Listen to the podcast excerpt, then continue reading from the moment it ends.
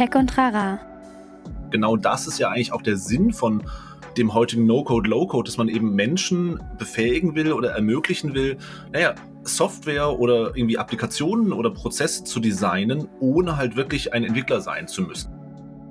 Ein Podcast der Netzpiloten mit Moritz Stoll und spannenden Gästen über Tech und Terrain.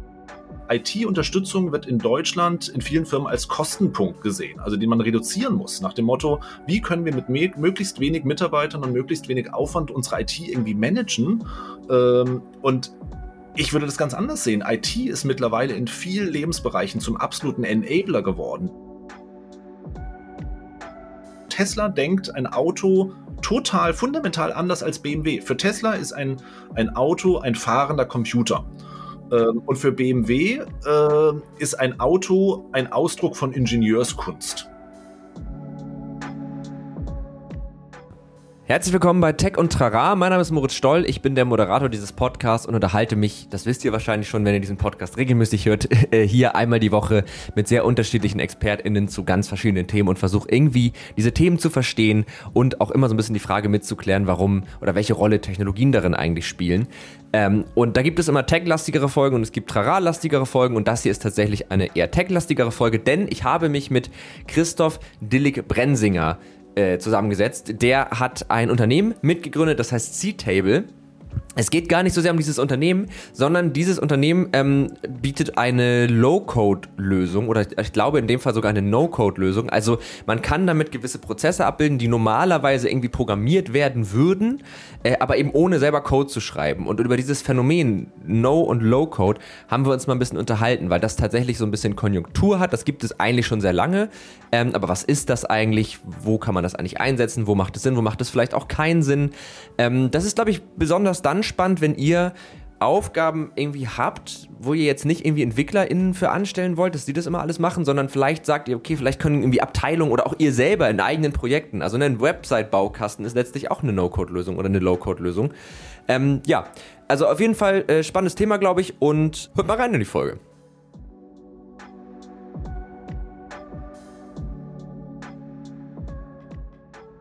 Und dann würde ich sagen, herzlich willkommen zu Tech und Trara und vor allen Dingen herzlich willkommen Christoph Dillig-Brensinger. Ich hoffe, ich habe Dillig richtig ausgesprochen oder spricht man das irgendwie? Alles bestens.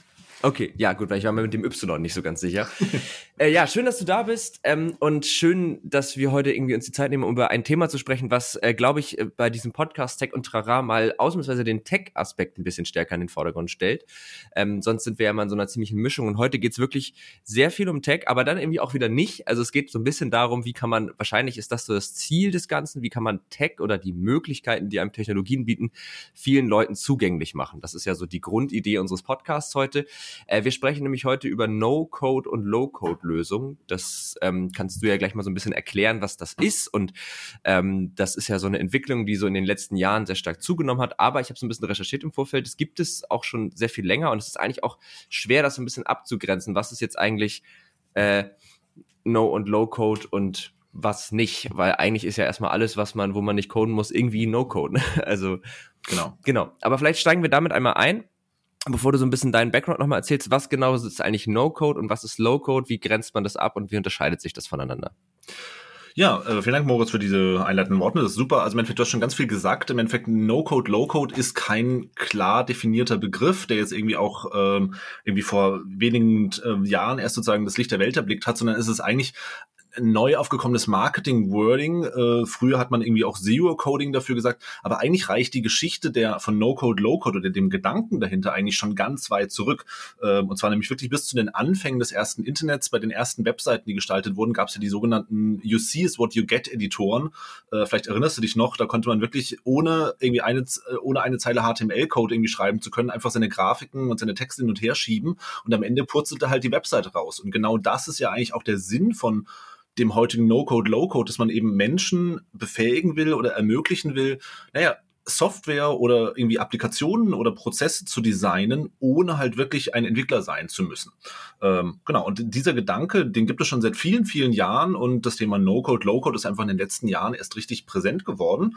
Und ja, lass uns äh, gerne drüber sprechen und ähm, genau. Ja, also das, was ich daran ganz spannend finde, ist, ähm, dass das ja doch so verzahnt ist. Ne? Also äh, No-Code, Low-Code, man kriegt ja immer so ein bisschen den Eindruck, dass es dabei auch ein bisschen darum geht, sozusagen die Notwendigkeit fürs äh, Coden irgendwo abzuschaffen. Also, dass du Dinge einfach nicht mehr äh, programmieren musst, sondern dass sie halt einfach, wie du schon sagst, über Editoren meistens ja irgendwie funktionieren. Und gleichzeitig ist es aber ja auch so, ähm, dass hinter diesen Lösungen sehr, sehr viel Programmierung steckt, weil man ja diese, diese Logik auch irgendwo erstmal abbilden muss. Ähm, und ich habe das Gefühl, je, je weiter das vorangeschritten ist, also ne, so ein What you see is what you get Editor ist ja, ist ja weit weg von dem, was jetzt so moderne Software wie, ich glaube, Webflow ist jetzt gerade so ein sehr gutes mhm. Beispiel. Ähm, das ist ja ein, weiß gar nicht, ein Homepage-Editor, der, glaube ich, eigentlich alle Funktionalitäten abbildet, die modernes HTML, CSS und JavaScript ähm, mit sich bringen. Also man kann im Grunde schreibt man da auch CSS-Skripte, nur dass man halt nicht sagt, äh, nicht in der Syntax von CSS schreibt, sondern das halt alles, aber die Logiken dahinter sind exakt dieselben. Würdest ja. du denn sagen, dass es, ähm, also oder hast du noch gute Beispiele vielleicht für, für No- und Low-Code-Lösungen, die du gerne nennen möchtest? Du kannst natürlich jetzt an dieser Stelle auch ein bisschen Eigenwerbung einfügen. Das äh, ist dir erlaubt. Und jetzt, wenn du es jetzt machst, ist es auch nicht mehr unsympathisch. Äh, vielen Dank äh, für diese Einladung erstmal. Also im Endeffekt grundsätzlich, auch da hast du wieder vollkommen richtig gesagt, im Endeffekt, äh, es gibt nicht irgendwie die eine No-Code, Low-Code-Lösung, sondern es gibt ja eigentlich No-Code, Low-Code in den verschiedensten Bereichen. Das fing an, haben wir jetzt schon mehrfach gesagt, im Bereich Webdesign, ähm, mhm. was jetzt eben in den letzten Jahren erst oder sozusagen eigentlich mit, mit mit AWS von Amazon ähm, erst richtig bekannt geworden ist, ist ab 2018 das Thema Infrastruktur, also Software, also, ähm, also Infrastruktur as a Service. Also nach dem Motto, man loggt sich bei AWS ein und man bucht sich halt nicht mehr einen fertigen Server, sondern man bucht sich halt einzelne Komponenten in Form von einer Datenbank, man will irgendwie Storage haben, man will irgendwie Rechenkapazität haben. Auch das ist ja alles quasi schon der gedanklich der No-Code, Low-Code-Ansatz. Man muss nicht irgendwelche Netzwerkschnittstellen konfigurieren oder irgendwelche Firewall konfigurieren, sondern man klickt sich das halt einfach bequem zusammen. Und ich bin der Meinung, äh, Amazon war da wirklich ein Wegbereiter zu sagen, ich versuche eigentlich alles, was die Technik angeht, irgendwie zu abstrahieren und einfach und einfach ein einfacher Handbehab zu machen.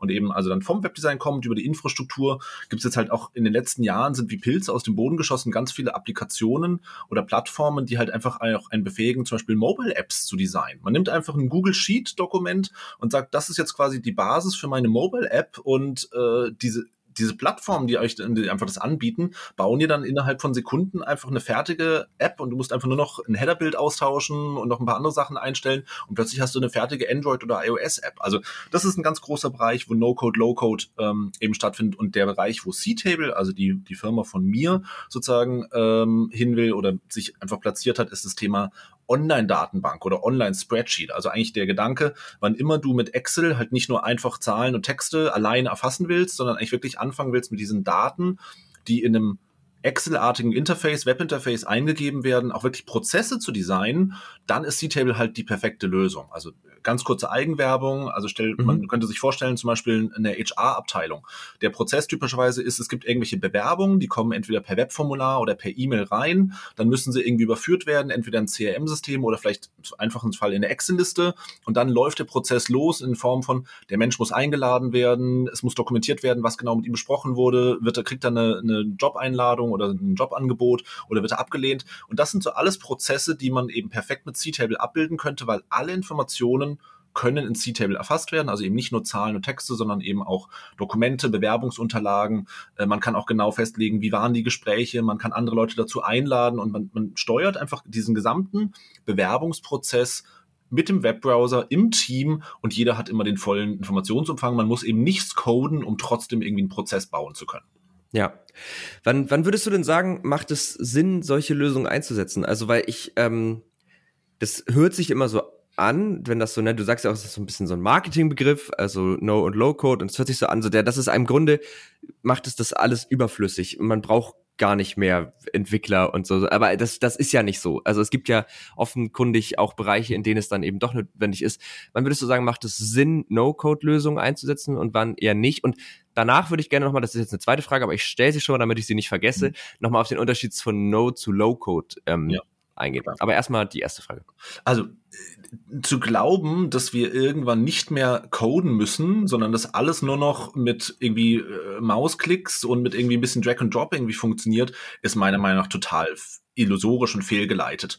Ähm, ich, ich, ich habe irgendwo mal gelesen, Low-Code, No-Code äh, verfolgt so ein bisschen das Pareto-Prinzip. Also man kriegt 80 Prozent des gewünschten Ergebnisses für 20 Prozent des ursprünglichen Aufwands. Mhm. Und das würde ich auch sofort unterschreiben. Im Endeffekt, C-Table ist nicht besser als eine hochspezialisierte Personalsoftware oder als irgendein Projektmanagement-Tool, aber auf der anderen Seite, C-Table kostet halt auch nur einen Bruchteil von so einer Lösung und man kann halt auch wirklich seinen Mitarbeitern die Möglichkeit geben, sich selber sowas zusammenzubauen. Und darauf zielt halt eben No-Code, Low-Code ab, dass man mit ganz wenig Aufwand und ohne Beteiligung einer IT-Abteilung oder eines Designers oder eines Grafikers oder eines CSS-Experten äh, oder eines Netzwerktechnikers irgendwie halt, man kann sich Lösungen zusammenbauen und erstmal ausprobieren, funktioniert es, man kann sie ganz einfach erweitern und erst, und dann, wenn man dann sagt, okay, die Lösung funktioniert, der Prozess funktioniert und jetzt stoßen wir an die Grenzen von No-Code, Low-Code, dann bin ich der Meinung, gibt es auch ganz häufig den Impuls zu sagen, okay, Low-Code, No-Code-Plattform hat mir geholfen zu verstehen, wie der Prozess funktioniert. Er hat sich stabilisiert und jetzt kommt der Schritt hin, okay, wir, wir bauen uns entweder eine perfekte Lösung, die wirklich dann auch alles kann, was wir haben wollen, mhm. oder wir gehen zu, wir kaufen uns eine Speziallösung, aber wir haben halt im Vorfeld evaluiert, was wir eigentlich wirklich brauchen. Und das ist halt wie häufig habe ich das als, also ich, bevor ich mich selbstständig gemacht habe, war ich Unternehmensberater, habe äh, hauptsächlich europaweit bei großen Konzernen SAP-Implementierung gemacht im Einkaufsbereich, also SAP, SRM. Ähm, und im Endeffekt, wie häufig haben die angefangen, eine Software zu implementieren und Anforderungen zu stellen, ohne auch nur zu wissen, was sie am Ende eigentlich wirklich haben wollen. Sondern mhm. meistens kamen sie von, sie hatten irgendeine Altlösung, die lief über Jahrzehnte und dann kam SAP um die Ecke und sagte so, wir machen das jetzt alles viel geiler und viel einfacher und das Schlagwort war immer Amazon-like Shopping. So nach dem Motto, wir, mhm. wir, wir rollen jetzt intern so ein SAP-System aus und das ist innerhalb von einem Monat erledigt und dann könnt ihr totale Savings generieren. Und was da immer Geld verbraten wurde, weil man eigentlich total mhm. an den Bedürfnissen der Leute vorbei entwickelt hat. Und wenn ich mir da mal vorstelle, gibt doch den Leuten die Möglichkeit, den Anwendern wirklich die Möglichkeit, selber zu experimentieren, was funktioniert, was funktioniert nicht. Und dann kann man ganz einfache Learnings rausziehen, das brauchen wir, das brauchen wir nicht. Da ist der Prozess vielleicht schwach, da muss er verbessert werden. Und dann, wenn man diese Erkenntnis hat, dann macht man eigentlich die wirkliche Entwicklung. Also ja. um, um, die Frage zu beantworten, also ich glaube, Coding wird nie verschwinden. Wir werden immer gute Entwickler benötigen. Ähm, aber auch das ist ja die Idee von No-Code Low, die eigene IT-Abteilung zu entlasten, damit die sich wirklich auf die wich wirklich wichtigen Themen konzentrieren können ja. und halt nicht die ganze Zeit so zugespammt werden mit irgendwie mach mal da was, mach mal da was, mach mal da was und fünf Monate später wird es wieder in die Tonne getreten, man fängt von vorne an. Ja, ja, man muss ja auch sagen, dass ähm, wenn du jetzt irgendwie Prozesse hast, die in, in gewissen Abteilungen zum Beispiel total etabliert sind oder auch ganz wichtig sind und vielleicht auch sehr spezialisiert sind, dann ist ja auch, also in dem Moment, wo du der Abteilung oder den Personen die Möglichkeit gibst, ihren Prozess selber irgendwie abzubilden über ein No-Code-Tool, dann sparst du ja dir, dir diese ganzen Gespräche und diese ganzen Versuche, diesen Prozess auch zu vermitteln, weil das ist ja auch das Ding. Also der, der es am Ende entwickelt, ist ja oft gar nicht so tief im Thema drin und dann musst du ja total genau definieren. Ich meine, das kann auch immer Sinn machen. Also es kann natürlich auch irgendwie genau wichtig sein, dass man das macht, aber das machst du ja letzten Endes mit einer No-Code-Lösung auch. Und letztlich kann man die ja auch irgendwann als Blaupause nehmen für eine, für eine Software, sagen, ah, okay, so bildet ihr das jetzt ab. Hm, das kriegen wir vielleicht noch besser hin oder da, da, können wir noch ein paar Features einbauen, die jetzt vielleicht diese Lösung euch nicht bietet. Ich habe einmal mit irgendeinem so äh, Homepage-Baukasten gearbeitet und ich finde, teilweise sind die halt wirklich furchtbar, weil du weil du halt eben dann doch wieder total limitiert bist, wenn es wirklich darüber hinausgeht, einfach nur so eine statische Website zusammenzukriegen. Wenn du irgendwas optimieren willst, bist du halt sofort an dem Punkt, wo du sagst, okay, jetzt mache ich es entweder selber, ich gehe zu einem anderen Tool. Ähm, was ist denn jetzt Low-Code? Also tatsächlich weiß ich das nicht so genau. Meine I Vorstellung, du kannst mir ja mal sagen, ob die richtig ist, ist, dass das äh, viel des repetitiven, unnötigen irgendwie abnimmt und einem halt die Möglichkeit gibt, diese speziellen Dinge halt dann doch noch über Scripting oder sowas äh, selbst zu implementieren. Also ist das Low-Code? Also auch da, es gibt wieder ganz keine ganz klare Definition, was No-Code, Low-Code ist. Erstmal grundsätzlich, ähm, mein Verständnis ist, No-Code zielt darauf ab, wirklich gar keine eigene Entwicklung zu mhm. haben. Also keinerlei Scripting, sondern wirklich die Plattform nimmt dir alles ab und du hast wirklich nur visuelle Tools. Und Low-Code geht schon in die Richtung, dass man sagt, man, wenn man an gewisse Grenzen stößt, hat man trotzdem die Möglichkeit, entweder mit einer Pseudo-Skriptsprache oder mit irgendwelchen Tools von dem Anbieter halt doch noch gewisse Programmierlogiken reinzubauen, die halt eben nicht schon fest vorgegeben sind. Aber man im Endeffekt allein schon, wenn ich das erkläre, wird man ja sofort merken, die Grenzen sind da total fließend. Mhm. Äh, Im Endeffekt, wo beginnt jetzt wirklich No-Code oder Low-Code und wo endet No-Code? Also ich bin der Meinung, das sind beides einfach die gleichen Buzzwords, die auch marketingtechnisch von irgendwelchen, mhm. in irgendwelchen Texten immer wild durcheinander geworfen werden. Und für, für mich geht es eigentlich eher darum, beiden eigen, ähm, also beiden Begriffen ist eigentlich, ähm, sind aus meiner Sicht vier Aspekte gemein und das hab, die habe ich nicht selbst erfunden, sondern die habe ich auch, stehen auch auf Wikipedia, wenn man den Low-Code-Artikel mhm. dazu so aufruft, dann kommt ähm, das Marktforschungsinstitut Forrester Research, hat irgendwann mal gesagt, also die vier zentralen Kriterien, die eben für No-Code, Low-Code stehen, ist zum einen, es muss eine visuelle, modellbasierte Entwicklungsmethode sein. Also das heißt, man hat wirklich ähm, gesamten Logiken oder Objekte können halt eben einfach per Maus, per Drag and Drop irgendwie halt zusammengestellt werden. Das steht für visuelle Modell, äh, modellbasierte Entwicklungsmethode. Dann das Thema Wiederverwendbarkeit ist ganz, ganz wichtig. Also dass man eben nicht dauernd irgendwas Neues machen muss, sondern wenn man einmal irgendwie Objekte hat, kann man die einfach Copy-Paste oder Prozesse Copy-Paste einfach übernehmen. Ähm, das dritte ist, No-Code, Low-Code soll den gesamten Software-Lebenszyklus abbilden. Also von mhm. der Planung bis zum Rollout bis zur konstanten Pflege des Tools muss halt eben der gesamte Lebenszyklus abgebildet werden, sonst ist es eigentlich kein No-Code, Low-Code. Und das letzte ist die automatische Bereitstellung. Da geht es jetzt in Richtung Plattform. Also im Endeffekt, die wenigsten Lösungen helfen einfach nur einen Prozess zu bauen oder eine Software zu liefern, sondern die bieten halt das komplette Rundum-Package, also wirklich von Infrastruktur in Form von Netzwerk, Server, äh, URL, schlag mich tot, also dass man wirklich, man registriert sich, man loggt sich ein, man fängt an, seine Applikation zu bauen und zack ist das Ding fertig. Ja. Das ist ja auch, also ich meine, wenn man das jetzt mal so ganz, ganz grob zusammenfasst, ist ja wirklich einfach die Idee, nimm unnötige Komplexität raus, oder? Ich meine, das ist doch eigentlich das, was unter allem liegt. Und ich habe da gerade, als du darüber gesprochen hast, so drüber nachgedacht und mir ist aufgefallen, das gibt's ja in total vielen Bereichen. Also ich meine, ähm, ich bin jetzt nicht mehr so doll, ich habe eine Zeit lang auch mal so ein bisschen Webentwicklung und so gemacht und äh, gut, also da, ne, WordPress ist ja ein super Beispiel. Das ist ja, würde ich jetzt mal eher so in die, vielleicht lösen wir uns mal ein bisschen von diesen Marketingbegriffen, hast du, da hast du einen guten Punkt, weil das natürlich immer so sehr aufgeladen ist, auch mit, mit so einer gewissen Erwartungshaltung, die geschürt wird, aber wäre ja eher so die Low-Code-Ecke, also hier mhm. ganz viel Kram, den du, den du jetzt nicht brauchst, den packen wir erstmal hinter irgendwas, das du gut benutzen kannst. Ähm, aber zum Beispiel, was ich auch spannend finde, im, im ganzen Bereich so Game-Entwicklung und ähm, Echtzeitanwendung, da hast du ja. ja also diese ganzen Game-Engines, das ist ja letztlich auch genau das. Wir nehmen halt ganz viel Funktionalität, packen sie schon mal irgendwo rein, du kannst, hast Zugriff auf diese Funktionalität, du kannst sie ähm, kannst sie mehr oder weniger designen, aber dir stehen halt gewisse Dinge zur Verfügung. Man könnte jetzt noch mal ein bisschen darüber streiten, wo eigentlich der Unterschied zu, zu Softwarebibliotheken ist, ähm, wobei die ja immer auf Code basieren, aber auch da liegt ja irgendwie Funktionalität in Abstraktionsleveln. Mhm. Aber ähm, sagt dir die Unreal Engine was? Ja klar, natürlich. Also äh, ich bin selber E-Sportler, beziehungsweise ähm, ah. früher früher sehr viel gegamed. Ähm, also ich glaube, kurzer Exkurs, sorry. Welche welche Titel? Ähm, ich habe ganz lange äh, World of Warcraft gespielt, mhm. ähm, das aber sozusagen nicht, ähm, nicht kompetitiv. Was, wo ich sehr aktiv war, war Warcraft 2 und Warcraft 3. Ah. Da habe ich auch europäische Rangliste gespielt und war, glaube ich, beim 3 und 3 unter den Top 100 mal von Europa, ähm, aber nur, nur wenige Tage. Das war. Ja so und, und Shooter technisch klar, irgendwie Counter-Strike alles durchgespielt, äh, auch diverse Clan-Mitgliedschaften ähm, gehabt. Ähm, also eigentlich wirklich rund, also Strategiespiele und äh, Shooter waren immer mein Thema. Ja, cool, okay, gut. Aber genau, dann, dann, dann äh, kennst du die Unreal. Ja, sehr gut. ähm, hast du die auch schon mal von innen gesehen, die Unreal Engine? Ähm, ja, aber ganz oberflächlich nur. Also im Endeffekt, natürlich hatte ich auch schon damals versucht, mit Unreal Tournament meine eigenen Karten zu bauen und keine Ahnung mhm. was. Also im Endeffekt, da hatte ich die ersten Berührungspunkte. Ähm, ich glaube, das Entscheidende ist, was, was sozusagen jetzt diesen No-Code, Low-Code, ähm, No-Code, Low-Code Thema jetzt so ein bisschen gepusht hat, ist dieser vollumfängliche Ansatz, dass man also wirklich sagt, ich biete dir von Anfang bis Ende das gesamte mhm. Rüstzeug, um wirklich von der Idee bis hin zum fertigen Produkt alles zu liefern. Weil, also nimm jetzt zum Beispiel irgendwelche WordPress. WordPress funktioniert, klar, gibt es jetzt irgendwelche Online-Dienstleister. Du gehst einfach auf WordPress.org, registrierst dich und dann kriegst du halt irgendwie deine xxx.wordpress.org Domain. Dann ist es auch schon Low-Code, aber eigentlich ist WordPress an sich für mich noch kein Low-Code, weil es halt eben, du brauchst noch einen Server, du musst mhm. es noch installieren, du musst es entsprechend deinen Bedürfnissen konfigurieren, du musst eine URL haben. Das ist für mich alles schon es geht in die Richtung Abstraktion und Vereinfachung, ja. aber für mich ist Low-Code, No-Code eigentlich wirklich, du musst eine Plattform haben oder ein fertiges Set, was dir wirklich von Anfang bis Ende das gesamte Rüstzeug liefert. Dann ist es für mich zum okay. aktuellen Zeitpunkt fällt es darunter.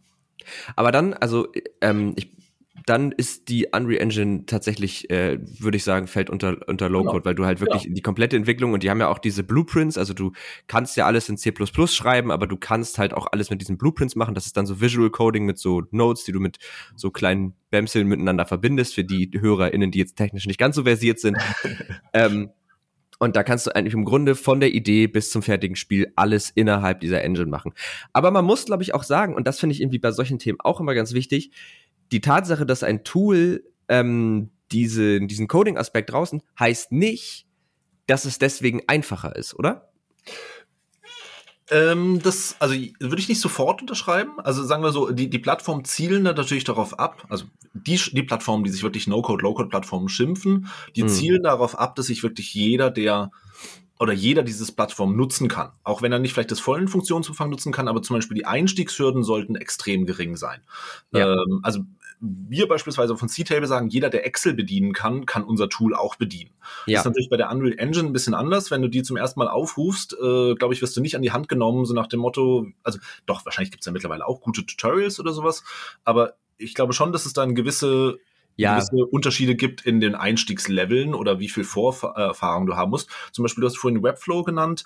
Webflow ist ich finde den Editor super, ist ja unter Grafikern auch super beliebt, aber ich mhm. bin der Meinung, der ist und bei den Leuten beliebt, die selber schon mal CSS-Code geschrieben haben und genau wissen, mhm. Border Radius ist halt die Abkantung ja. von der Box. Und wenn das halt jemand noch nie vorher gehört hat, dann checkt er das halt nicht, warum er das jetzt halt irgendwie da eine 8 eintragen muss und dann macht halt plötzlich die, der Box so eine Kurve am, am Rand. Also ja. ich glaube, eine gewisse Vorerfahrung hilft immer und äh, die, die modernen Plattformen zielen halt darauf ab, diese Einstiegshürde so gering wie möglich zu setzen.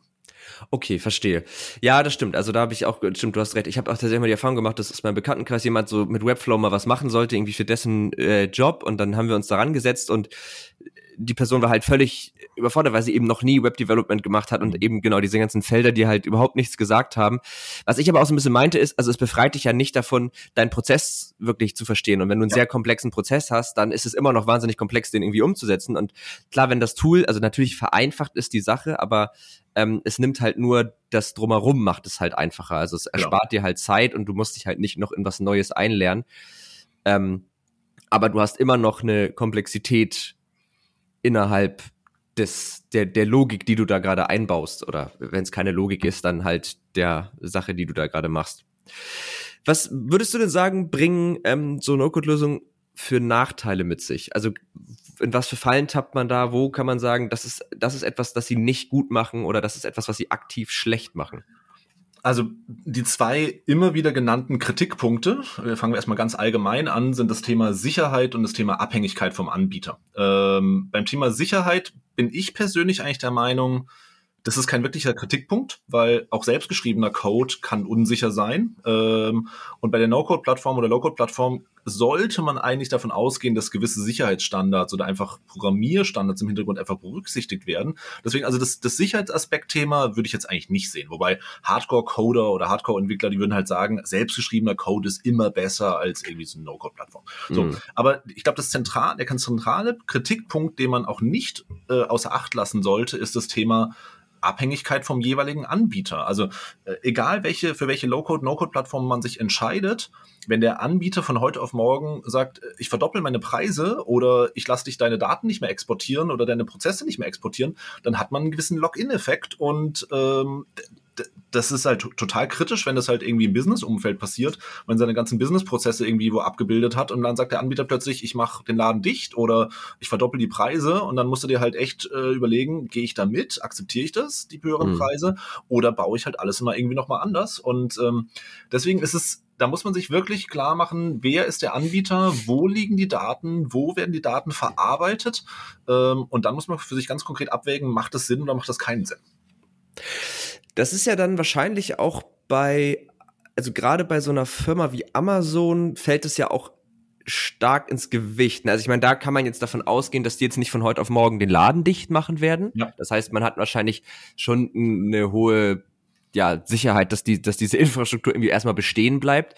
Aber es gibt natürlich einer, einem Unternehmen oder einem Anbieter sehr viel Macht. Also ich, ich kann jetzt nicht in Zahlen sagen, wie viele Menschen ihre Web-Services bei Amazon hosten, aber es werden viele sein und viele ja. Unternehmen werden das tun. Ähm, und damit hat Amazon ja schon ganz schön viel in der Hand, so, ne?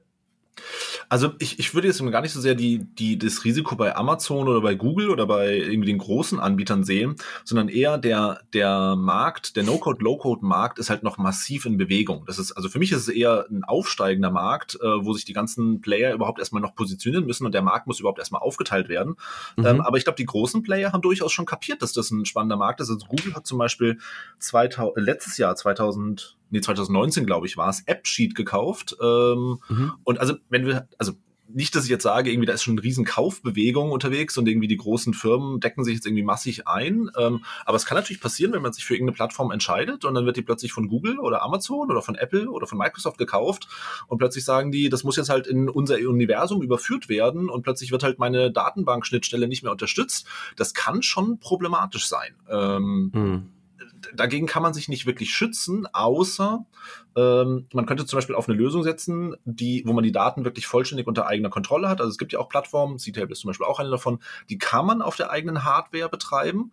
Mhm. Äh, dann lizenziert man quasi nur die Software und man hat die volle Kontrolle darüber ich, ich, ich, ich glaube, da gibt es keinen goldenen Weg, sondern man muss sich einfach nur bewusst machen, man begibt sich immer, wenn man so eine Plattform nutzt, in die Hände von jemandem, der ähm, ja die Daten oder die Strukturen halt einfach verwaltet und man hat in den seltensten Fällen wirklich Einfluss darauf, wie entwickelt sich diese Software weiter oder diese Plattform ähm, und man muss einfach sicherstellen, dass man jederzeit an seinen Zeug rankommt. Ja.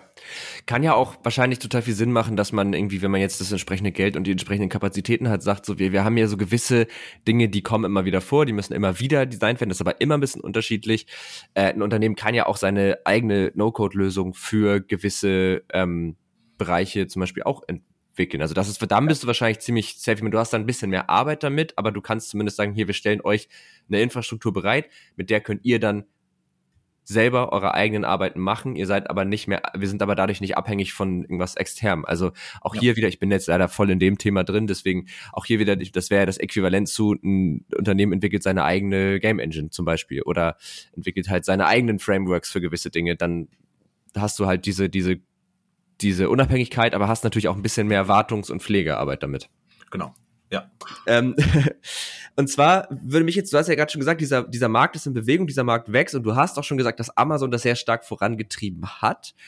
Natürlich jetzt so die, ich sag mal, die großen drei, so Amazon, ich weiß, Facebook ist da, glaube ich, nicht ganz so stark involviert. Also ich kenne jetzt zumindest keine No-Code, Low-Code-Lösung nee. von Facebook, aber ähm, wer treibt denn aktuell diesen Markt, also sowohl vielleicht einzelne Unternehmen als auch vielleicht irgendwie Branchen oder Bereiche, wer treibt das denn am stärksten voran? Äh, voran? Also ist es eher das Marketing oder ist es irgendwie, also wo, wo liegt da sozusagen gerade die stärkste Innovationskraft? Ähm, spontan hätte ich gesagt, im Bereich Softwareentwicklung, HR und Marketing. Das sind die drei mhm. großen Branchen, die bei, bei denen es einfach am meisten Sinn macht. Die haben keine hochgradig spezialisierten Prozesse, Mhm. Ähm, also Marketingprozesse sind also irgendwie Kundenakquise, Verkaufsprozesse, äh, Customer Satisfaction Prozesse. Äh, das, die sind immer ähnlich gestaltet und im, haben immer die gleichen Herausforderungen. Ich brauche irgendwie eine zentrale Datenspeicherung meiner Kunden. Ich muss irgendwie die Kontaktkanäle irgendwie zentral managen ähm, und ich muss halt einfach gewisse Trigger und Actions bauen in Form von, wenn der Kunde das und das tut, dann muss halt das und das passieren. Und ja. das sind halt einfach super einfache Fälle, wo man einfach No-Code, Low-Code einsetzen kann. Ähm, sobald die Prozesse eben, wie du vorhin gesagt hast, komplexer werden, ähm, macht es häufig auch gar keinen Sinn mehr, wirklich auf No-Code zu setzen, weil einfach diese, diese 100% zu erreichen, ist halt echt total schwer. Also 80% kriegst du locker hin und dann kommt halt, dass du sagst, aber eigentlich, um wirklich dem Kunden ein richtig gutes Gefühl zu geben oder den Prozess richtig, richtig geil zu bauen, müssten wir halt noch ein bisschen was investieren und dann kommst du halt an die Grenzen und dann musst du meistens entscheiden, baue ich irgendwas eigenes, was separates, kaufe mir irgendwas ein und du kommst eben mit No-Code, Low-Code nicht mehr richtig weiter. Ja, okay. Und ähm, was ich auch noch interessant finde, ist die Frage, also aus ArbeitnehmerInnen-Sicht, wenn du jetzt Mhm. Ähm, dich, ne, also wenn, wenn du dich da in irgendwas spezialisierst, also bleiben wir mal bei dem, bei dem Webflow-Beispiel. Also du bist jetzt voll der Webflow-Experte ist da nicht, also oder wie, wie schätzt du da dieses Risiko oder diese Abhängigkeit ein, weil du dann ja auch Ne, deine Karriere fußt ja darauf, dass dieses Tool besteht und dass dieses Tool eingesetzt wird. Ist das größer, als wenn sich ein Entwickler von einem konkreten Framework irgendwie abhängig macht und sich daran spezialisiert oder ist es geringer? Und weil, äh, vielleicht noch eine kurze Ergänzung, wie übertragbar sind vielleicht auch die Skills von dem einen ins andere? Also das kann man ja vielleicht beim Coden noch ein bisschen eher sehen, dass du sagst, okay, du hast das eine verstanden, die Einarbeitung in das nächste wird ein bisschen leichter. Ist das Kann man das bei diesen Lösungen auch so sagen? Also ich muss gestehen, ich glaube, ich habe da nicht die Mainstream-Meinung, sondern eine sehr eigene Meinung und meine persönliche Meinung dazu ist, ähm, jemand, der sich im IT-Bereich auskennt oder Wissen aufbaut, der wird immer Arbeit finden. Im Endeffekt, wenn du ein gewisses Mindset hast und ein gewisses Verständnis für IT-Sachen, dann wirst du nie Probleme haben, wenn, selbst wenn Webflow jetzt morgen, keine Ahnung was, der Laden wird dicht gemacht oder der, das Ding wird verkauft und die neue Firma stampft den Laden ein, du wirst trotzdem mit deinen Fähigkeiten, die du dir angeeignet hast, sofort auf ein anderes Framework umsteigen können oder auf eine andere Plattform umsteigen können ähm, und mit ganz wenig Aufwand ähm, dein Wissen weiterverwenden können. Und also dieses, diesen, diesen Glauben, man, man spezialisiert sich sein Leben lang auf eine einzige IT-Lösung, sorry, da habe ich kein Verständnis für. Das ist so ein bisschen, mhm. äh, ich, ich war, also vielleicht aus dem Nähkästchen geplaudert, ich war bei BMW unterwegs als Unternehmensberater und die hatten ein Planungstool für die Produktion der Fahrzeuge. Also die unterscheiden zwischen quasi indirektem Einkauf und direktem Einkauf. Also direkter mhm. Einkauf kauft für die Fahrzeugproduktion und der indirekte Einkauf kauft für alles drumherum. So, mhm. und im Endeffekt dieses Einkaufs- und Planungstool für die Fahrzeugproduktion von dem typischen Dreier, Fünfer, was auch immer. Die wurde vor irgendwie 30, 40 Jahren geschrieben in einer Programmiersprache, die auf der ganzen Welt nur noch fünf Leute beherrschen. Und wann immer die irgendwelche Änderungen an dieser Software machen wollten, mussten die einen Entwickler aus den USA einfliegen lassen, der 2500 Dollar pro Stunde aufgerufen hat. So, also äh, de facto, klar, solche Menschen, die so ein Spezialwissen haben, äh, die können ein Leben lang vielleicht davon profitieren, aber irgendwann hat sich BMW natürlich auch gesagt, wir müssen da jetzt was ändern und wir bauen ja. jetzt auch was Neues um. Und äh, ich bin mir sicher, diese Entwickler werden kein Problem haben, äh, mit ihrem Wissen noch irgendwas anderes zu machen. Also ich, ich ja. glaube da nicht dran, dass man sich da so sein Leben lang auf nur eine einzige Lösung fest, festmachen kann. Nee, total. Also ich, ich auch. Ich habe mich jetzt nur gefragt, weil ich, ich sehe diese, diesen Transfer, gerade jetzt beim, beim bei wirklich Hardcore-IT sehe ich den ein bisschen stärker, weil das ja, mhm. da, aber ich habe mich gefragt, wie übertragbar ist das eben halt auch bei, bei No-Code-Lösungen? Also, weil das ja dann wirklich ist, okay, du musst auch einfach gefühlt mal wissen, es gibt diese Funktion und die ist da und da. Und da geht's ja nicht, nicht, also gerade im Beherrschen dieser Tools geht's ja nicht so sehr um so logisches Abstraktionsvermögen oder logisches Denkvermögen und diesen, dieses Finden von Problemlösungen, wie es jetzt vielleicht beim, beim Coden der Fall ist, wo du ja, wo du das ja im Grunde einfach nur in eine andere Sprache übersetzt und wenn jetzt das Paradigma so ungefähr dasselbe ist, dann findest ja. du dich da ja wirklich schneller zurecht, so. Ähm, und da habe ich mich gefragt, ne, also wenn du C-Table kannst, kannst du dann auch das, ja, ist jetzt ein blödes Beispiel, weil das Szenario würde jetzt beinhalten, dass es C-Table immer nicht mehr gibt. Das wollen wir natürlich nicht aufmachen, aber äh, äh, deswegen, ne, wenn du Webflow kannst, kannst du dann auch mit Shopify arbeiten. So ist das, lässt sich das gut übertragen oder wie gut? Also äh, weiß ich nicht, ne? Ist jetzt einfach nur so eine offen gestellte Frage. Ich habe nämlich mhm. das Gefühl, dass vielleicht dieses Expertentum ein bisschen schlechter sich übertragen lässt, als es in anderen Bereichen der Fall ist. Ja, würde ich, würde ich dir wahrscheinlich recht geben. Also wenn du wirklich kein, kein, kein wirklicher ITler bist, sondern einfach, ich sage jetzt mal Anwender und du nutzt mhm. irgendeine Plattform, dann baust du, hast du eine relativ steile Lernkurve in dieser Plattform und wenn diese Plattform natürlich dann nicht mehr verwendet wird und du auf was anderes umsteigen musst, musst du kannst du dein Wissen nicht eins zu eins übertragen. Bin ich vollkommen bei dir. Das ist bei einer Programmiersprache anders. Wenn du PHP kannst, ist es meistens relativ einfach auf Python zu wechseln. Ähm, genauso wenn du Webflow beherrschst, dann ist es relativ einfach zu Squarespace zu wechseln oder sowas. Mhm. Ähm, das ist, ich gebe dir recht, bei den Low-Code-Plattformen aufgrund der starken Abstraktion und der starken Vorgaben durch die Plattformen, wie du etwas mhm. tun musst, kannst du das natürlich nicht so gut transferieren.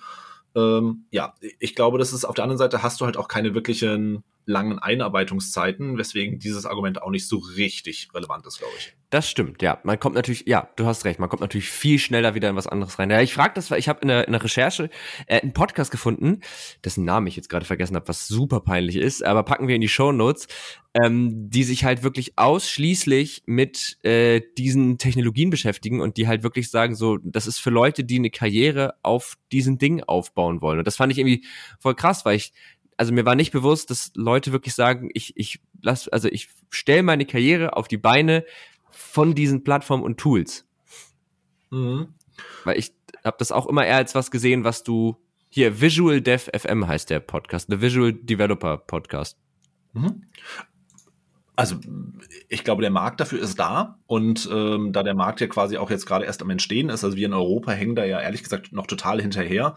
Ähm, das Thema No-Code, Low-Code ist in den USA äh, schon deutlich weiter fortgeschritten oder von schon viel stärker in, in Anwendung gebracht äh, bei den Firmen als in Europa. Und ähm, wenn man sich da natürlich ein gewisses Expertentum aufbaut, äh, kann es natürlich schon lohnenswert sein für eine Firma zu sagen, ich hole mir da jetzt einen Experten für die Plattform XY und der gibt mhm. meinen Mitarbeitern entweder eine gewisse Schulung oder der hilft mir, die typischen Fallstricke am Anfang zu vermeiden. Also ich, grundsätzlich bin ich der Meinung, dass es immer Sinn machen kann, einen Experten zu holen, der dir in kürzester Zeit halt einfach hilft, die, äh, die Sachen ans Laufen zu kriegen und der dabei auch sein Wissen transferiert. Ja, okay.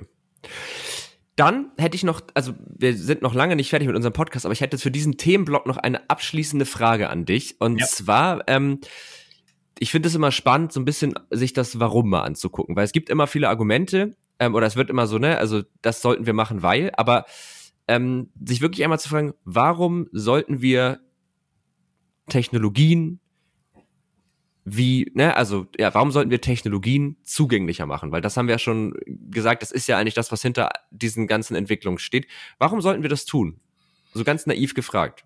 Ja, ähm, ich glaube, also die Frage oder die Antwort ist unterschiedlich, je nachdem, in welchem Land du diese Frage stellst. Ähm, ich ich würde es jetzt einfach versuchen, für Deutschland zu, äh, zu geben. Ähm, ich bin der Meinung, wir in Deutschland haben ganz häufig diesen verkopften und vertechnischten Ansatz, diesen Ingenieurgedanken nach dem Motto, ich setze mich in mein stilles Kämmerchen und arbeite zehn Jahre lang an der technischen Lösung und wenn sie dann wirklich perfekt ist, dann kommt sie, wird sie veröffentlicht. Und so ein mhm. Beispiel dafür ist für mich ISDN. ISDN war technisch gesehen eine mega geile Technik ähm, hat, also war super stabil.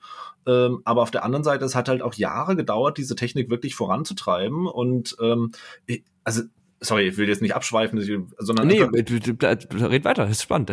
Also woran kann ich vielleicht auch festmachen? Angela Merkel hat 2013 gesagt, äh, Internet ist Neuland für uns, äh, wo sich ja viele Leute drüber kaputt gelacht haben, weil sie eigentlich ja wussten, das ist total Quatsch, was sie da sagte. Im Endeffekt Internet mhm. Web 2.0 gibt es im Jahre 2000, seit 2003 und zehn Jahre später sagt Angela Merkel, Internet ist Neuland für uns. Äh, es entspricht aber halt so ein bisschen diesem deutschen Ansatz. Im Endeffekt IT oder grundsätzlich IT-Unterstützung wird in Deutschland in vielen Firmen als Kostenpunkt gesehen, also den man reduzieren muss, nach dem Motto, wie können wir mit möglichst wenig Mitarbeitern und möglichst wenig Aufwand unsere IT irgendwie managen.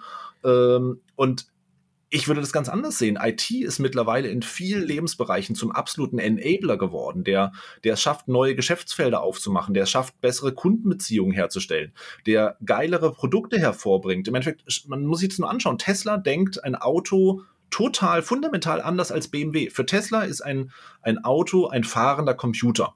Mhm. Ähm, und für BMW äh, ist ein Auto ein Ausdruck von Ingenieurskunst.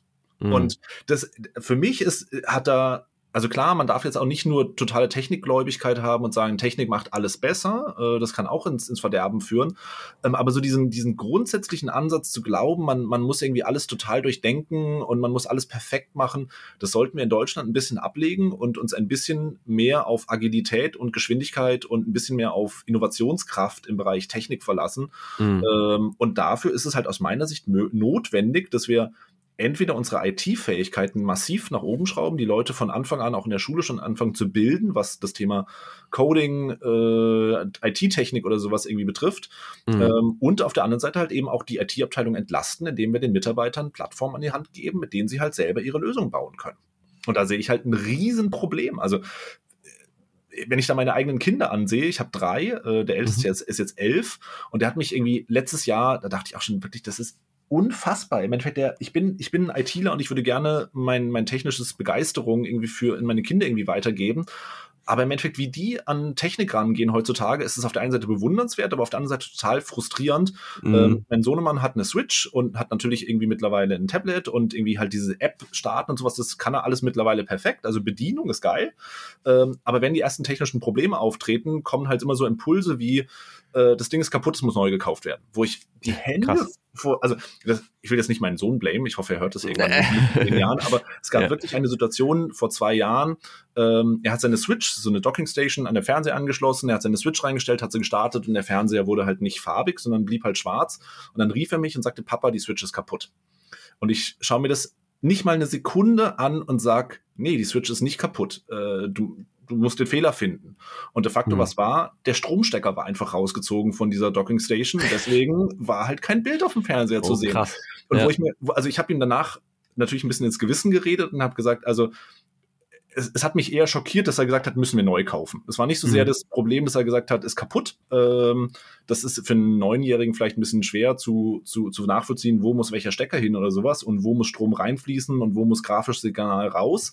Mhm. Aber, aber so dieser Impuls, es ist kaputt und ich muss es neu kaufen, das hat mich total äh, von Kopf gestoßen. Ja, das kann ich verstehen. Und ich glaube auch, dass, ähm, also ich bin jetzt ja noch mal ein bisschen jünger als du aber so auch in meiner Jugend war, war, waren technische Geräte da, aber nicht so super zugänglich. Also mhm. heißt, ich, ich zum Beispiel hatte jetzt nie eine Konsole, ich hatte nie das Neueste. Ich habe dann irgendwann mal von der Schule so einen alten ausrangierten PC bekommen. und in dem Moment, wo du, wo du halt weißt, neu kaufen ist gar keine Option, mhm. ich muss mit dem arbeiten, was ich hab. Und in dem Moment, wo du, wo du, wo du auch weißt, okay, das geht irgendwie. Also ich hatte zum Beispiel, das, das ist vielleicht ein ganz gutes Beispiel, ich hatte dieses Problem, ich wollte, da war ich dann, glaube ich, das war kurz nach dem Abi, da habe ich noch zu Hause gewohnt und ich habe irgendwie gedacht, ich habe Bock auf Programmieren. Mhm. So, und dann hatte ich einen PC, der wirklich, da lief noch Windows XP drauf und ich habe 2014 Abi gemacht. Also es war schon lange vorbei mit Windows XP. Mhm. Ähm, und ich, ich wollte, wollte halt programmieren, hatte aber gar kein Internet auf diesem Rechner, weil der kein WLAN hatte und ich konnte jetzt nicht ein LAN-Kabel durch die Wohnung legen. Das heißt, dann habe ich über mein Android-Smartphone mhm mir die, die, äh, die ganze Java SDK und so alles runtergeladen, Eclipse runtergeladen und habe das dann über die Micro SD, nee, hab das dann über mein USB-Kabel irgendwie rübergezogen und das hat aber so ein bisschen so dieses Mindset von, okay, man kriegt es schon immer irgendwie hin, wenn man so ein bisschen rumfriemelt. Und ja. du hast recht. Vielleicht ist das auch so ein bisschen der Grund, warum jetzt gerade so die etwas jüngere Generation, weil es halt so verfügbar ist, dass es nicht mehr nötig ist, das zu tun also äh, ich kann auch nur von solchen Erfahrungsberichten erzählen. Im Endeffekt erinnere, äh, ich weiß nicht, wahrscheinlich warst du auch schon auf der einen oder anderen LAN-Party. Mhm. Äh, Im Endeffekt, als ich jung war, ähm, war eigentlich immer fest eingeplant, der erste halbe Tag von der LAN-Party war damit ähm, oder war notwendig, um überhaupt erstmal das Netzwerk ans Laufen zu kriegen. Da mussten noch ja. irgendwelche blöden T-Stecker gesteckt werden und mussten am Ende richtig terminiert werden. Und wenn irgendwo ein Wackelkontakt im Kabel war, dann ging das ganze Netzwerk nicht. Und boah, was haben wir da immer rumgemacht? Aber oder auch mein erster Computer, den mein Vater mir irgendwann ausgemustert aus der Firma mitgebracht hat, war ein Commodore 64. Und nach dem Motto, hier hm. ist der PC. Und dann hat er mir noch so eine alte Floppy äh, Floppy-Kassette hingestellt mit irgendwie 50 äh, Floppy-Disks und hat gesagt, keine Ahnung, was da drauf ist. Ein Kumpel hat mir gesagt, da sind Spiele drauf. So, und dann, dann, haben wir halt quasi, mein Bruder und ich haben dann wirklich die, die Disketten durchprobiert und dann halt, also wirklich reinstecken, Hebelchen umlegen und dann auf der Kommandozeile halt wirklich schauen, was ist da drauf, ist da irgendwas mhm. Ausführbares drauf und dann waren da halt irgendwie Olympic Winter Games oder keine Ahnung was drauf. Geil. Und wir haben uns gefreut wie die Schneekönige, wenn wir da irgendwas gefunden haben, was halt irgendwie spielbar war und was cool war aber es ist halt eine ganz andere Herangehensweise als heutzutage, wo du halt das Ding fertig in die Hand kriegst äh, in den App Store gehst, dir irgendeine App runterlädst, die startest und wenn irgendwas schief geht, ist das Einzige, was den Leuten eigentlich noch einfällt, ist ausschalten, einschalten und ja. äh, mehr können sie eigentlich nicht mehr. Gut, also man muss jetzt darf man natürlich nicht nur die Leute blamen, also es ist ja auch in gewisser Weise gewollt. Also ein Apple yeah. möchte auch, dass es genauso läuft, dass man eigentlich gar nicht mehr reinschauen kann. Ähm, und auch, auch Windows-Benutzer. Im Endeffekt, die, die Analysefähigkeiten von Windows sind weit hinter dem von einem Linux-System. Ähm, und das ist ich will jetzt nicht sagen, jeder muss irgendwie verstehen, wie ein Computer im Internen irgendwie funktioniert, aber diese totale technische Abhängigkeit und eigentlich nicht wissen, wie man sich behelfen kann, äh, finde ich schon ein Riesenproblem. Ja, das stimmt. Und man muss auch einfach echt sagen, ich glaube auch, das kann man vielleicht auch so ein bisschen als Sprichwort so festhalten. Usability macht halt auf einer gewissen Ebene auch ein bisschen unkreativ. Ne? Also ja, auf der einen Seite ermöglicht es ganz viel, auf der anderen Seite ähm, haben wir, glaube ich, gerade ganz gut erörtert, verringert es ja total irgendwie Problemlösungsfertigkeiten, wenn Probleme gar nicht mehr auftreten. Also ich glaube, das ist so das, das Problem, das. Und vielleicht, jetzt, jetzt spanne ich einen wahnsinnig weiten Bogen, aber egal. Ähm, ne, also man merkt ja jetzt auch an dieser ganzen Zeit, in der wir gerade leben, die ja total geprägt ist von ganz, also von Problemen, die wir ewig nicht hatten. Also Pandemie, Krieg, all solche Themen. Ähm, und wir waren jetzt ja lange in einer sehr nutzerfreundlichen Umgebung, sag ich mal. Also wir hatten Kohle, wir waren alle relativ gesund, es war irgendwie eigentlich alles erstmal okay. Und ähm, dadurch überfordert uns das jetzt alles total, weil wir es halt gar nicht mehr kennen. Also wir haben lange keine Probleme dieser Art lösen müssen. Ich weiß nicht, ob das so hinkommt, man mag mich da auch gerne korrigieren, aber so ein bisschen so fürs Gefühl ist es vielleicht genau das, dass wir uns halt sehr in, in Watte packen und halt versuchen, alles sehr, sehr einfach zu machen. Und ähm, tatsächlich habe ich letztens auch mit einem, also da kommt auch noch eine Podcast-Folge, einem Zukunftsforscher äh, gesprochen, der halt auch sagt, gerade auch so beim in die Zukunft blicken, ist es ganz wichtig, dass man dass man nicht immer versucht, Komplexität zu reduzieren, weil das geht halt nicht immer. Also Komplexität ja. ist halt da und mit der muss man halt auch ein Stück weit umgehen und arbeiten lernen. Und ich glaube, das ist das, was uns Tech lehrt und das ist auch das, was wir versuchen mit diesem Podcast zu machen, halt immer wieder in komplexe Themenfelder. Und das ist für mich auch der, also das heißt für mich so ein bisschen das Wort Tech. Das heißt gar nicht Computer und Code und Löten, sondern das heißt für mich ähm, heißt das Komplexität sich erarbeiten, Komplexität verstehen und damit arbeiten können. So, das ja. ist so ja. Total, total. Also äh, ich mag da auch echt total gerne diesen Begriff des Hackers. Jetzt gar nicht mhm. so sehr aus der ich hacke oder ich, ich, ich, ich greife irgendwie ein Computersystem an, sondern ich habe ein Problem und ich erarbeite mir eine Lösung dafür, egal wie die aussieht. Und wenn es am Ende, dass ich mir irgendwas kaufe und irgendwas kombiniere, was es halt so bisher nicht kombiniert wurde, oder ich muss mir, also ich, ich mag total diesen Begriff, dass ich habe ein Problem und ich muss eine Lösung dafür finden und ich entwickle kreative Fähigkeiten, um diese Lösung herbeizuführen. Und ja. äh, das finde ich total spannend. Ähm, und im Endeffekt, also die, ich bin total zukunfts also positiv gestimmt, was die Zukunft angeht. Ähm, also ich war vorhin immer so viel geblamed und sowas, aber mhm. ich bin total positiv gestimmt. Aber ich glaube, eine ganz wichtige Fähigkeit neben eben diesem positiven Sein ist auch Kreativitäts- und Problemlösungsfähigkeiten aufzubauen. Genau. Und ich meine, da muss man ja auch wieder sagen, und das schließt jetzt vielleicht den inhaltlichen Bogen zu diesem Thema ganz gut No-Code, Low-Code ist jetzt, also jetzt haben wir gerade so ein paar Argumente geliefert, die das eigentlich eher schlecht machen. Man muss aber ja sagen, und das finde ich an allem, was mit Abstraktion zu tun hat, halt immer sehr wichtig und gut. In dem Moment, wo ich ein gewisses Abstraktionslevel schaffe, habe ich Tools, um mich noch komplexeren Problemen zu widmen. Das fand ich, das habe ich in meinem, glaube ich, ersten oder zweiten Semester Informatikstudium. Ähm, da ging es so um diese ganzen logischen Schaltungen. Mhm. Also jetzt ich versuche das jetzt mal so zu machen, dass es auch die technischen nicht, wobei die wahrscheinlich auch alle schon ausgeschaltet haben, aber äh, für die ganzen technischen nicht so versierten HörerInnen auch irgendwie zugänglich ist. Ne? Also es gibt ja so logische Schaltungen, dass man halt immer mit wahr oder falsch und dann kann man die miteinander kombinieren und dann hat man gewisse Gatter und das kann man dann in, in, in elektronischen Schaltungen übersetzen, bla bla bla.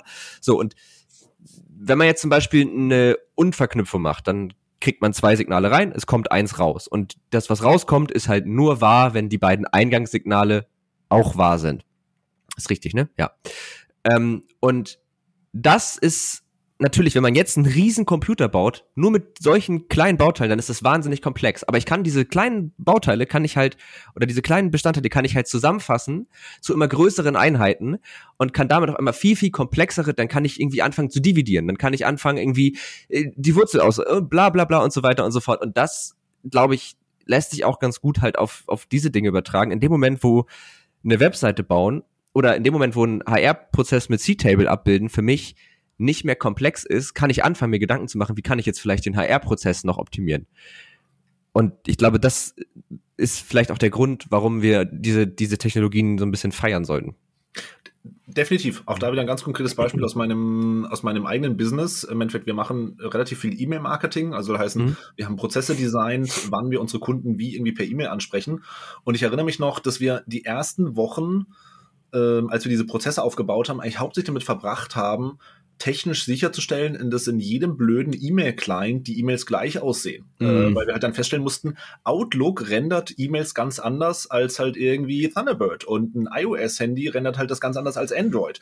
Und wir haben am Anfang quasi gedacht, wir nehmen ein ganz einfaches, simples HTML-Konstrukt, machen es so einfach wie möglich ähm, und schicken dann eben, äh, bauen darauf unsere E-Mails und das Ergebnis war, wir haben uns wirklich die ersten Wochen hauptsächlich mit der Technik dahinter beschäftigt, was dazu geführt hat, dass die E-Mails total blöd waren. Also der Content ja. war total doof. Und irgendwann ja. haben wir entschieden, nee, das ist ein ganz blöder Ansatz. Wir haben uns dann für eine, für eine äh, Online-Lösung, eine Cloud-Lösung entschieden, mit der du quasi per Drag and Drop deine E-Mails zusammenklickern kannst und der spuckt dir halt am Ende den HTML-Code aus. Und den HTML-Code machen wir Copy-Paste in unser E-Mail-Tool und von dem Moment an war nicht mehr das Thema Technik im Vordergrund, sondern wie gestalten wir gescheit unseren Content. Und das ist ja auch so ein perfektes ja. Beispiel für Low-Code oder in dem Fall wirklich No-Code hat uns geholfen, unseren Prozess besser zu machen, weil wir uns wegbewegt haben von der technischen Umsetzung hin zu, was wollen wir eigentlich erreichen. Und das ist ja klar, da zahlen wir jetzt irgendwie pro Monat irgendwie 15 Euro oder sowas für, die, für diese Plattform. Aber auf der anderen Seite, wenn ich mein interner Stundensatz, äh, wenn ich den dagegen rechne, boah, wie viele Stunden ich da verlocht habe mit blöden HTML-Templates,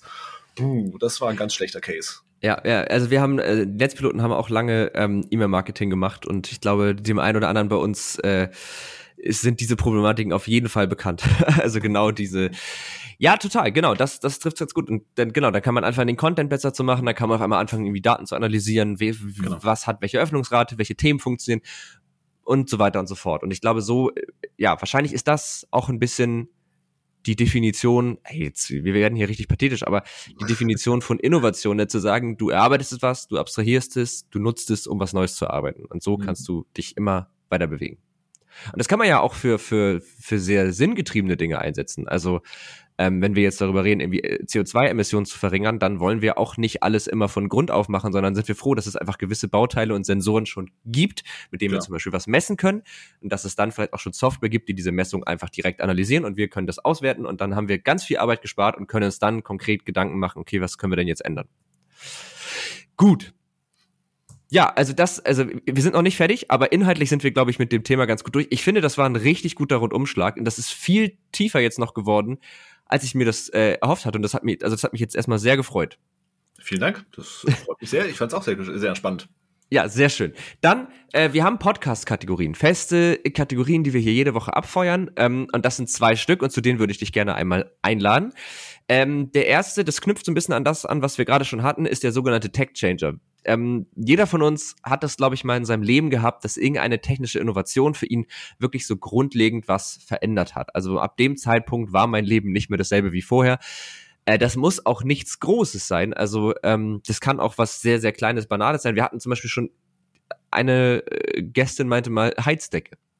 Die Heizdecke hat für mich im weitesten Sinne ist das auch Technik, weil da geht ja auch Strom rein und äh, ne, hat für mich wirklich grundsätzlich was verändert. Gibt es da was in deinem Leben, in deinem Werdegang, wo du sagst, das hat wirklich für mich so richtig, war ein richtiger Gamechanger? Ich habe zwei Beispiele, die mir konkret einfallen. Das eine ist, habe ich schon erwähnt, also was wirklich sozusagen mich sicher geprägt hat, war der erste Commodore 64, der bei uns zu Hause stand, äh, mhm. der mich wirklich zum ersten Mal mit Technik in Berührung gebracht hat, aber das liegt halt schon wirklich sehr, sehr weit zurück.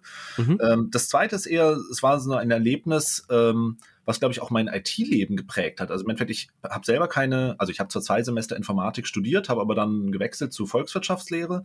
Mhm. Ähm, ich komme aus einem Unternehmerhaushalt und wollte mich immer selbstständig machen und habe mich eigentlich nie wirklich als ITler gesehen. Klar, ich habe früher mhm. mal die eine oder andere Webseite irgendwie gecodet, ähm, aber ich habe mich nie wirklich als Entwickler oder eben halt Techniker gesehen. Und ich habe äh, während meines Studiums ein, ähm, ein halbes Jahr, also ich habe ein halbes Jahr mein Studium pausiert und habe dann ähm, in Mexiko bei Bosch ähm, gearbeitet und habe da eigentlich im Marketing mein Praktikum gemacht. Und äh, aber irgendwann kam der deutsche Werksleiter auf mich zu und hat gesagt, Christoph, wir haben hier ein technisches Problem. Ähm, kannst du dir das mal anschauen? Du bist, ich habe so einen Eindruck, du bist so ein kreativer Kopf, du kannst eine Lösung für sowas finden. Ähm, es ging drum, die Produktion, also eine, es ging drum, ähm, Sie hatten Spezialbauteile, die nicht in ihrem SAP erfasst werden können, äh, könnten. Also du hast wirklich absolute Einzelfertigungen und die konnten sie nirgendwo in der Technik im SAP erfassen. Und er hat gesagt, ich brauche ein Tool, wo ich wiss, weiß, welches Teil in welchem Werk, in welchem Regal, in welcher Kiste liegt. Also ein reines mhm. Inventarisierungsproblem. Äh, und er hat gesagt, Excel ist dafür nicht gut genug, weil ich habe drei verschiedene Werke, ich habe Mitarbeiter mit drei verschiedenen Sprachen, nämlich Deutsch, Englisch, Spanisch. Und ich brauche ein ganz simples Tool, mit dem ich weiß, wo was liegt. Ähm, und ich habe mich sozusagen erst umgeguckt nach irgendwelchen Lösungen, aber wie gesagt, das war 2000. 2007, 2008. Also da war das Thema App und irgendwie hier Web-Applikationen mhm. noch bei weitem nicht so weit. Und am Ende habe ich denen innerhalb von drei Wochen äh, eine minimale PHP-Applikation geschrieben, die wirklich ein ganz rudimentäres Interface hatte, aber eben dreisprachig war. Ähm, und es war immer geplant, diese Software soll ein halbes Jahr zum Einsatz kommen, weil dann sollte eine neue SAP-Version kommen und die hätte das Ganze abgelöst. So, und mein halbes Jahr war dann in Mexiko vorbei. Ich hatte das übergeben. Und fünf Jahre später, ich war dann schon fertig mit dem Studium, war schon äh, Unternehmensberater und dann rief mich plötzlich jemand an aus Mexiko und sagte, Christoph, wir haben hier ein Problem mit der Software, die du geschrieben hast. Hä? Wie, ihr habt ein Problem mit der Software. Und dann hat sich rausgestellt, äh, ein Provisorium hält halt gerne etwas länger. Die SAP-Version mhm. hat sich irgendwie verzögert und diese Software war fünf Jahre lang im Einsatz, äh, war nie weiterentwickelt worden, aber lief halt im lokalen Netzwerk einfach so stabil, wie es war und es gab nie Probleme. Und jetzt wollten sie irgendwie nur ein, ein Wort umändern, weil das war halt falsch übersetzt worden ins Spanisch. Ja. Und wo ich mir so dachte, so, okay, anscheinend war es nicht so schlecht, was ich gemacht habe. Und deswegen, also Game Changer im Sinne, seitdem traue ich mich oder sage ich auch wirklich, ich kann entwickeln. Ähm, mhm. Und ich glaube, obwohl ich jetzt kein Informatiker bin, kann ich kann mir technisch gesehen in meiner Firma keiner was vormachen. Ja. Ja, cool. Das ist, das, das stimmt. Es gibt diese Momente, wo man merkt, ach, ich kann ja, ich kann ja doch was, ne? Also, ja, ja das, das äh, finde ich sehr schön. Das ist auch eine richtig schöne, also das sind sehr schöne Beispiele. Der, der Commodore, der gibt auch so ein bisschen das Retro-Feeling irgendwie mit rein, ne? Das ist ja auch immer äh, irgendwie wichtig. Und äh, genau, und das finde ich, finde ich schön, weil das mal wirklich, das ist weg von einem Gadget, das ist wirklich hin zu einem Erlebnis, was da in der, in der Hinsicht was verändert hat. Ähm, ja, cool, vielen Dank. Das sind äh, auf jeden Fall sehr gute Tech-Changer. Dann kommen wir zur zweiten Kategorie und das ist die Empfehlung der Woche. Ähm, meine Gäste und ich sprechen jede Woche eine Empfehlung aus für etwas, was uns in irgendeiner Art und Weise begeistert hat. Mhm. Das kann alles sein. Das kann eine Software sein, das kann ein YouTube-Format sein, das kann ein Buch sein, das kann ein Film sein, das kann eine Serie sein, ein Erlebnis, alles. Also ich würde zwei Apps empfehlen wollen. Ähm, mhm. Ich war früher so ein Mensch, der hat alle Notizen sich irgendwo auf irgendwelchen Zetteln gemacht, äh, wodurch ich dann am Ende immer irgendwie so einen riesen Papierstapel mit mir rumgeschleppt habe. Irgendwann habe ich angefangen, das in Bücher zu schreiben. Dann bin ich irgendwann zum iPad übergegangen und habe das Ganze irgendwie halt schon digital zumindest erfasst. Aber am Ende so blöd wie es sich anhört, seit einem halben Jahr nutze ich to, ähm, To-Doist auf dem Handy, mhm. auf dem Rechner und auf dem Tablet. Und wann mhm. immer mir irgendwas einfällt, was ich noch tun muss, mache ich einfach eine simple Aufgabe, hack es rein und ich weiß, es ist nicht verloren und dann Sehr irgendwann gut. gruppiere ich es ein und weiß, okay, ist es jetzt wirklich dringend, muss es sofort erledigt werden oder und das können so ganz banale Sachen sein wie, hey, ich muss mal wieder neue Tennisschuhe bestellen oder ich muss mich für das und das die Rechnung bezahlen oder sonst irgendwas. Und das habe ich ja. vorher immer halt irgendwo hingekritzelt und dann gab es immer die Momente, wo ich irgendwas suchen musste und wusste ganz genau, in diesem Papierstapel muss es irgendwo stehen, aber ich ja. finde es nicht. Ja. Also das ist Empfehlung Nummer eins. Ähm, ein gutes ähm, To-Doist ähm, hilft mir definitiv weiter. Und das Zweite ist, ich habe mir vor einem halben Jahr in den Kopf gesetzt, ich möchte mal mich wieder kreativ austoben und nicht immer nur arbeiten und habe dann, also ich kann schon Klavier spielen, äh, das habe ich schon als Kind angefangen, habe auch Musikabitur gemacht, mhm. ähm, wollte aber jetzt was Neues lernen und habe gesagt, so jetzt lerne ich Ukulele und äh, oh, die cool. zweite App ist äh, Musician. Äh, kostet zwar irgendwie 20 Euro im Monat, aber äh, hilft wirklich dabei, ähm, sich selber was Neues beizubringen, wie zum Beispiel Ukulele zu spielen. Und ähm, ich glaube, mittlerweile kriege ich auch die ersten ein, zwei Liederchen hin. Und ähm, genau, das ist sozusagen meine zweite Empfehlung. Sich mal was Neues trauen und einfach mal was Neues ausprobieren. Das finde ich eine sehr gute Empfehlung. Was die äh, HörerInnen natürlich jetzt nicht sehen in deinem Hintergrund, ist es sowohl das Klavier zu sehen, als auch zwei Ukulelen, glaube ich. Oder ist es eine, eine Gitarlele? Nee, ist auch eine Ukulele, ne? Nee, das sind zwei verschiedene Größen. Also die okay. kleinere hat mein Sohn geschenkt bekommen von seinem Patenonkel. Mhm. Und auch da wieder, sorry, das ist, das ist auch wieder so eine prägende Geschichte ja, gewesen. Erzähl. mein Sohn hat mit, ich glaube, sieben Jahren von seinem Patenonkel eine Ukulele geschenkt bekommen. Mhm. Und wie das halt so ist, mein Sohnemann hat, hat sich über das Geschenk gefreut, hat ihn in die Hand genommen, macht irgendwie so mal zwei, drei Bewegungen, es kommen ein paar Töne raus und dann stellte sich nicht sofort das Erfolgserlebnis ein, wie es halt mhm. irgendwie bei seinen Lieblings-Apps wie Brawl Stars oder Subway Surfer oder keine Ahnung was irgendwie sind, sondern also mhm. sofort setzte so eine gewisse Frustration ein und er hat das Ding weggelegt und dann erstmal ein paar Tage nicht angefasst. So, ein paar mhm. Tage später nimmt er das Ding wieder in die Hand. Die Seiten hatten sich schon leicht verzogen äh, und er fängt wieder an zu spielen und merkt, es hört sich irgendwie ganz komisch an. Und von dem Moment an lag die Ukulele zwar in seinem Schrank dekorativ oder in seinem Zimmer dekorativ, aber er hat es nie wieder angefasst. Ähm, Ach, schade. Und ich habe mir dann gedacht, wie kann ich, wenn ich jetzt meinen Sohn dazu auffordere, hey, es wäre doch schön, wenn du irgendwie so ein Musikinstrument lernst oder wenn du irgendwie was machst, ähm, das wäre doch irgendwie was Cooles. Und dann habe ich mir gedacht, das ist, das bringt nichts. Ähm, mhm. Im Zweifelsfall werde ich meinen Sohn entweder zwingen oder er wird es nur mir, lieb, mir zuliebe machen, aber am Ende hat er keinen wirklichen Bock drauf. Und da habe ich mhm. mir gedacht, eigentlich muss ich den Kindern doch vorleben, was man macht. Und wenn ich ihnen vorlebe, ich lese Bücher, ich äh, bilde mich weiter, ich arbeite gerne, ich bin höflich zu Menschen, dann kann ich ihnen ja auch vorleben, dass ich ein Musikinstrument neu lerne. Ja. Und deswegen habe ich gesagt, so, ich hole mir jetzt, äh, muss irgendwie Ukulele lernen, habe kurz recherchiert, habe dann Musician runtergeladen, habe es ausprobiert und prompt saß mein Sohnemann neben mir und hat gesagt, darf ich auch mal? Weil plötzlich cool. hatte man halt eine App, da laufen dann so die Noten durch und dann muss man halt genau zum richtigen Zeitpunkt die Noten anschlagen. Ja. Und plötzlich saßen halt alle drei Kinder um mich rum und haben gesagt, sie wollen auch. Also jetzt Klar kann man jetzt wieder sagen, es war was Blinkendes, es war eine App dabei, plötzlich war es wieder spannend. Aber das ist der Grund gewesen, warum ich mir dann eine zweite Ukulele angeschafft habe, weil ich gesagt habe, äh, das eine ist die Kinderukulele, äh, mhm. weil immer wenn ich gespielt habe, wollten sie halt auch haben. Und deswegen ich jetzt meine und ja. das ist die Kinderukulele. Ja, cool. Äh, das ist eine sehr schöne Empfehlung. Ja, voll gut. Also, äh, ich weiß nicht, sieht man das hier im Hintergrund? Ja, das ist das Mikro jetzt genau. Ich habe da auch eine Ukulele sogar stehen.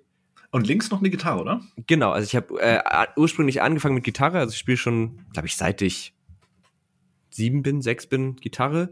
Äh, immer mal wieder mit langen Unterbrechungen, weil auch dann der Kinderfrust eingesetzt hat und so. Aber ähm, äh, genau, und dann irgendwann hatte ich mal Bock auf eine Ukulele und wenn man das eine kann, dann ist der Weg zum anderen jetzt nicht so unfassbar weit. Ja. Ähm, aber ja, das ist eine schöne Empfehlung. Ich überlege gerade, ich, meine Empfehlung ist tatsächlich ein YouTube-Kanal, den ich irgendwie gestern wiederentdeckt habe. Äh, der heißt Thin Matrix. Das ist ein Typ, ich, ich mag so, so entspannte Vlogs also ich mag entspannte Vlogs, aber das Problem mit vielen Vloggern ist für mich, dass mich die Themen halt nicht interessieren. So und ähm, ich hatte letztens schon einen empfohlen, der macht so, der äh, modelliert so selber so kleine Miniaturen, äh, so wie so Warhammer-Miniaturen, nur halt selbst. Ähm, und der Typ, dieser Thin Matrix, ich weiß gar nicht, wie der, wie der, wie der in echt heißt, der Karl irgendwas. Ähm, der macht halt so Devlogs, also der, der nimmt sich immer so ein, ein, so ein Projekt dann vor, an dem er halt arbeitet und ähm, begleitet das dann. Und er hat irgendwie schon vor ein paar Jahren ein Spiel rausgebracht, äh, wie heißt das? Equilibrox oder so. Ich sehe es ähm, total cool. Ja, das ist total cool.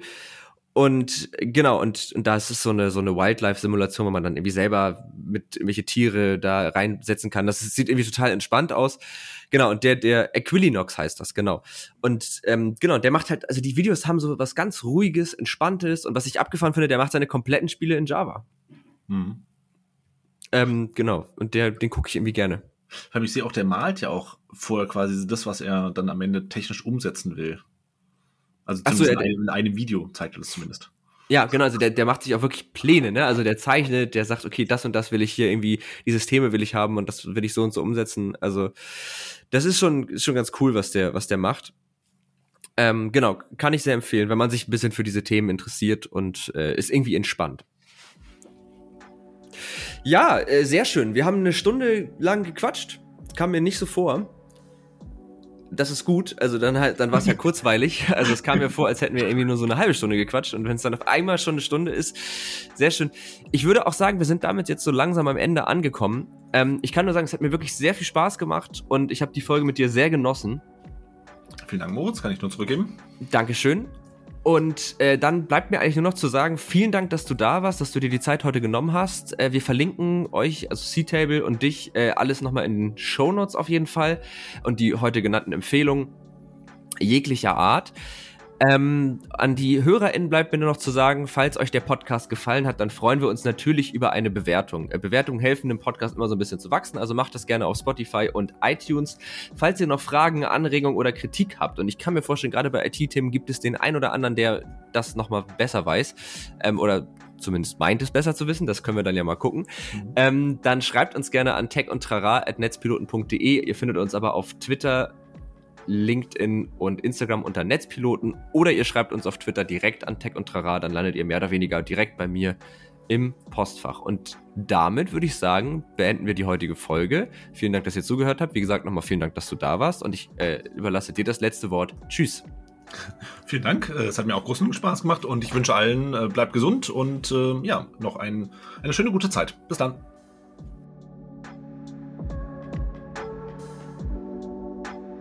Tech und Trara, ein Podcast der Netzpiloten mit Moritz Stoll und spannenden Gästen über Tech und Trara.